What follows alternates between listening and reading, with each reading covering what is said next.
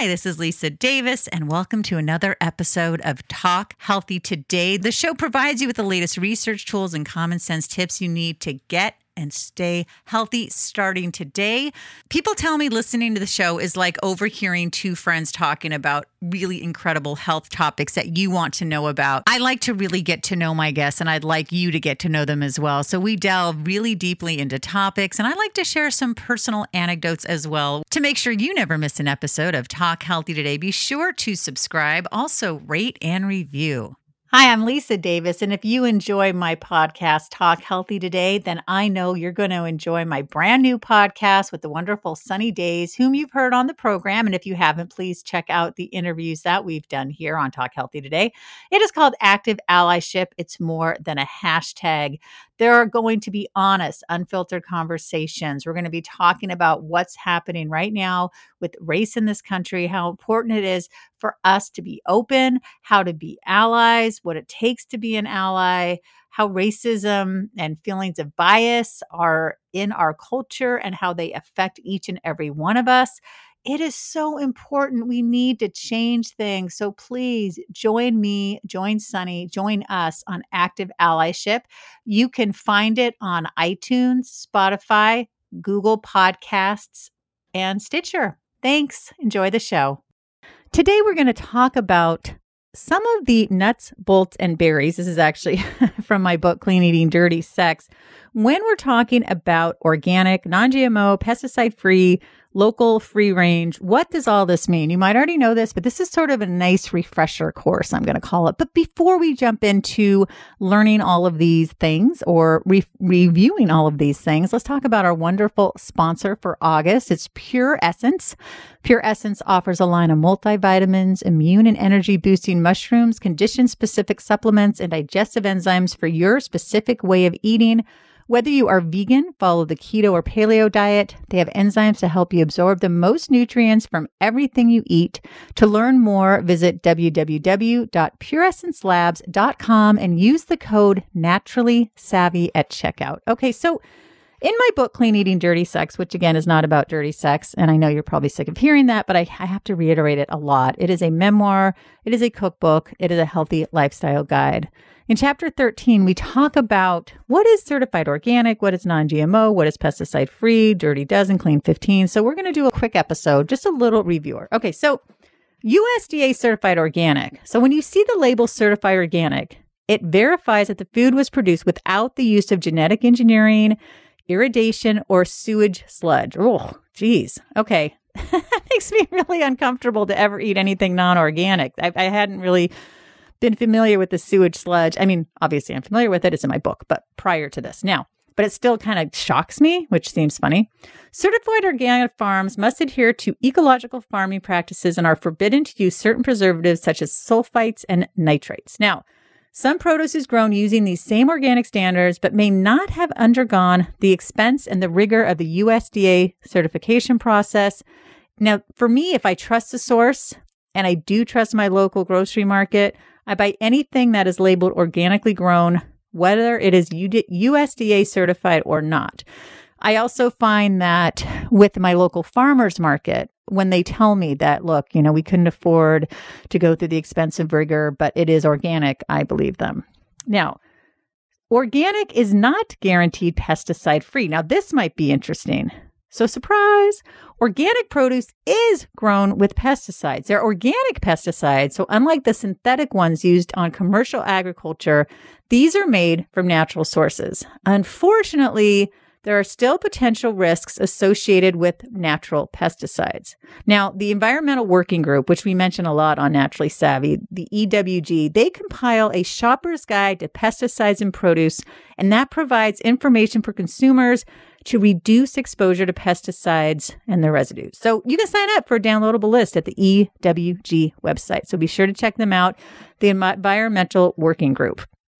Now, you've probably all heard of the Dirty Dozen and the Clean 15. These are lists of produce that either consistently test high, that's the dirty, or low, clean for pesticide residue. Now, I use these as a shopping list guide, but you know, looking at that sewage sludge, I'm going to have to maybe look a little closer, do a little more research. But I only purchase produce on the list when it's labeled organic or better yet, pesticide free, but I do buy conventional produce from the Clean 15 list unless the organic is on sale, right? For the same or lower price. Now, the 2018, this is 2018, Dirty Dozen list includes, so these are the dirty ones strawberries, spinach, nectarines, apples, grapes, peaches, cherries, pears, tomatoes. Ah, darn it, I, there's these tomatoes, but they're local, but I don't think they're organic that I absolutely love. Crud. Uh, celery, potatoes, sweet bell peppers, and honorable mention lettuce and blueberries. Now, the 2018 Clean 15 list includes avocados, sweet corn, corn uh, organic and non GMO, pineapples, cabbage, onions, sweet frozen peas, papayas, asparagus, mangoes, eggplant, honeydew melon, kiwi, cantaloupes, cauliflower, and broccoli. Now, let's jump into animal products. Now, you want to have your animal products, if you eat animals, that have ample living quarters, they have access to the outdoors, um, they aren't injected with hormones or antibiotics, they eat a healthy diet. Now, I try as, as much as I can to buy free range chicken, free range eggs, grass fed, grass finished meats. We'll get into grass finished in a moment, and wild salmon. Now, Jill Hillhouse, CNP, and Lisa Cantaker, CHN, they're the authors of Certified Health and Certified Health Nutritionist. They share this information from their book, The Paleo Diabetes Diet Solution. And I thought that was so nice of them to help decipher the healthy animal eating jargon. So let's start with free range. Now, this label is used almost exclusively on poultry products, including eggs. The definition provided by the USDA states that producers must demonstrate that the poultry has been allowed access to the outside. Now, while this sounds nice, like, oh, I picture all these chickens running around, it could just mean that there's a small door at one end of a very large barn that is open for a short amount of time each day, and that very few birds, if any, actually make it outside. There are no standards to how big the outdoor area is or whether it is concrete or pasture or bare ground. So that's a bummer because I think for me, and I'd imagine for some of you out there, I always thought, well, free range is awesome. They are just free ranging all over the place, running around, getting the sunshine, pecking at the grass. Maybe some of them are. So that's kind of a bummer. Now, free run is not the same as free range. Now, while these birds are not in cages and are technically allowed to move around freely in the barns, the conditions are generally incredibly overcrowded, and these birds do not have access to the outside. Now, just so you know what I'm reading, these are quotes from the book, The Paleo Diabetes Diet Solution. Now, that's a bummer too. So, I guess we don't have a lot of choice with the chickens. Uh, pasture raised. Now, you might be out there, you're vegan, saying we don't eat them. So, that, that's an option too.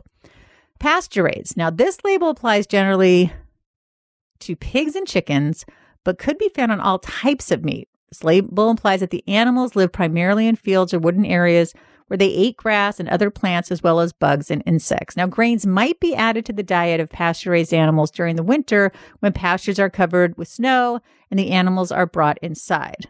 That makes sense. There is no legal or regulated definition of this term in the United States or Canada. Okay, so again, it's a little tricky. Now, grass fed applies to animals whose diet consists exclusively of grass for most of its life. This includes cows and sheep, not pigs and chickens. Grass fed animals are usually pasture raised, though grass eating animals can be also fed hay in barns. Most food labeled grass fed is from animals who spent most of their lives outdoors. Well, finally, goodness gracious, this little door for the free range and the free run aren't even allowed to run outside. Okay, this is good to know. Now, grass finished. A product may say grass fed on the package, but may have been finished on grain. This means the animal was fed grain, not grass or hay, during the last two or three months of its life. Beef from grass fed cows is lower in calories and higher in omega 3 fatty acids, vitamin E, and conjugated linoleic acid, CLA. What you can, wait, oh, excuse me, when you can, select products labeled 100% grass fed beef. See, what happens is if you get the grass finished, then it means that it was just at the last few months that they were they were giving grass until the last few months. But if you want grass fed, not only are they mostly from animals who spent most of their lives outdoors, but they're just grass fed. Let's talk about fish, okay? Because there's sometimes some confusion around this. We've got wild or farmed. Now, wild fish live in natural environments, have fewer calories and higher omega 3 contents than farmed fish. Although both wild and farmed fish can contain pesticides, wild fish have them in lower concentrations. Farm fish live in captivity, which means they are most likely given antibiotics. So you want to look for the wild label when purchasing fish. Now, I'm going to go into a little bit about produce now, which is pretty cool.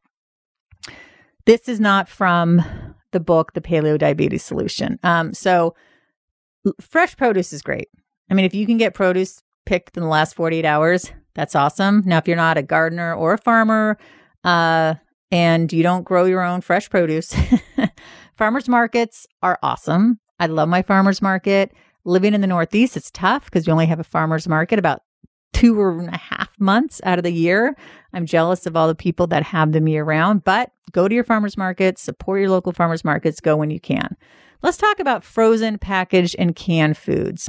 Now, frozen in some cases are the next best choice after fresh because frozen fruits and vegetables are picked at their peak ripeness and quickly frozen to preserve their nutrients. And sometimes they're even better than fresh.